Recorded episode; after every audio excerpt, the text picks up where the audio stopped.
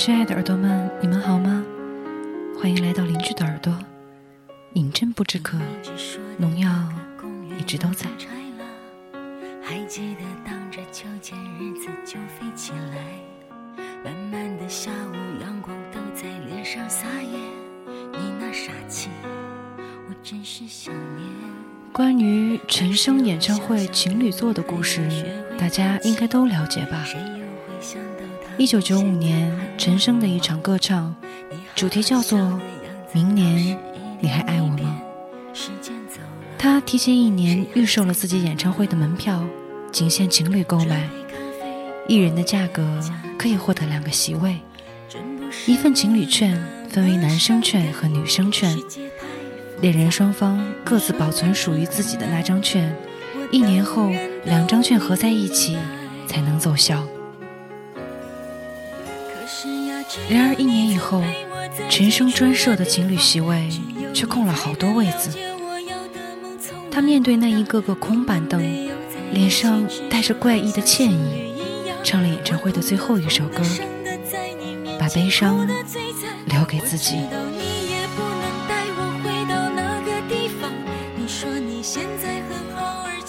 讲这个故事，其实是想引出我们今天这篇文章的女主角。也是作者，就是奶茶刘若英。奶茶为陈升九千九百九十九滴眼泪的序，叫做《给九十岁的你》。其实一直想把这篇文做成有声电台来跟大家分享，今天我也终于实现了我自己的这个愿望。那么，我们就来看一下这篇文章吧，给。九十岁的你，你不知道吧？后来后来，我都在想，跟你走吧，管他去哪呀。这杯咖啡忘了。很久不见了，我不会自讨没趣的问你最近好不好，因为你的答案总是活着吧。在这个不耻冷笑话的年代，还能坚持这么幽默的冷言冷语。你应该也算奇葩。我想，即使到了九十岁，你应该还是跟现在一样，像个长不大的小老头，有点愤世嫉俗，满头银发，却还穿着短裤拖鞋，自以为游走在不知名的星球吧。还记得你早当年奋力写书的模样，在光复南路的一家小店里，一壶茶，一包烟，握着笔，一个一个字的写下，然后固定在傍晚时，身为助理的我去接你，前往录音室，再帮你把一张张的文字打进计算机里。这样的画面，好像是陈年旧事，也仿佛是历历在目的昨天。还像情侣一样，我痛的、疯的、伤的，在你面前哭的最惨。自从你讯息传来要我写序之后，我就陷入恐慌。这怎么写啊？我们之间说什么都是多余的。或者就像你说，你绝不再为我写歌，因为你已不懂我。我想，可能我早也不懂你了。而这些不懂。其实才是真懂得。然而，我只要求，如果这序真能帮你多卖两本书，下次我出书时，你也欠我一篇序。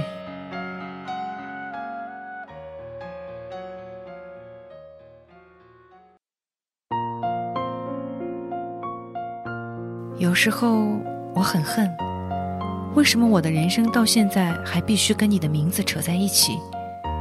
但也许。我应该感恩，像奶茶这样的名字，也只有你想得出来。朋友从西藏回来，说我的歌大街小巷听得到，因为高原同胞天天要喝奶茶，赞叹我的名字取得好。很冷，但这绝不是笑话。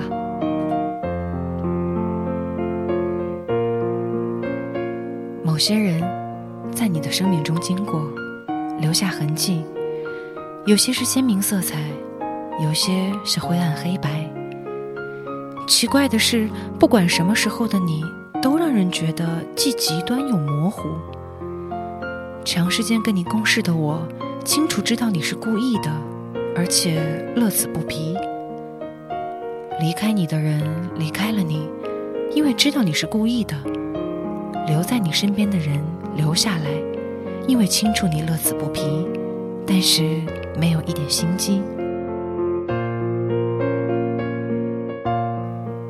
大多数人都只看见你放荡不羁、自我中心。这我倒可以帮你澄清。如果你真只是他们想的那样，你不会十数年孜孜不倦、笔耕写歌。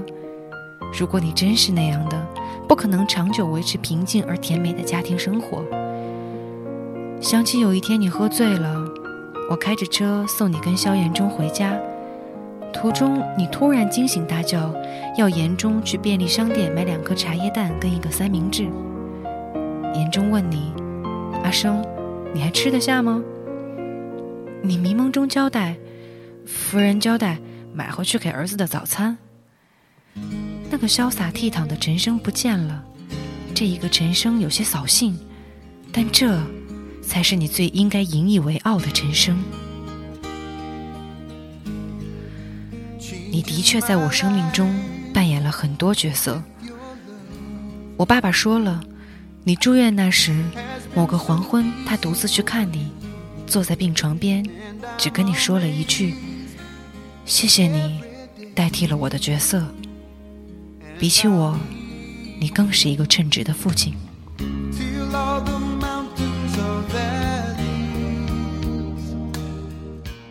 你最爱问我：“你快乐吗？”在我离开新乐园后的第一张唱片完成时，我拿着热腾腾的新歌要你听。电话里的你说：“我不用听，你只告诉我，唱这些歌，你快乐吗？如果快乐，那就够了。我知道你是故意的，是老招，但到现在为止，工作中虽难免会做一些妥协的事，没有唱歌，师傅的话，我谨记在心。”你说过，大树要在天空交接相会才有意思。那时你的意思是说，我还是棵小苗，别老依附着你，要我学会自己长大。可是你总会有九十岁的时候，我也会有八十岁的时候。到那个时候，我不奢望我的树长得比其他人高，也不需要长得跟他人一般高，我只确定。我的树顶能遥遥见得着你的树顶，就够了。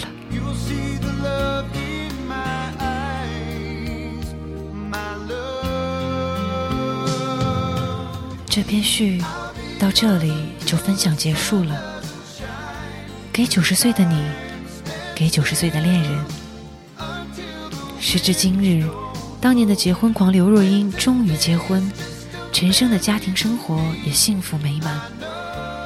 我想他们都是聪明人，因为这种超乎爱情的友情，似乎是最稳定的关系。虽然我们没有在一起，但我永远爱你，直到垂垂老矣。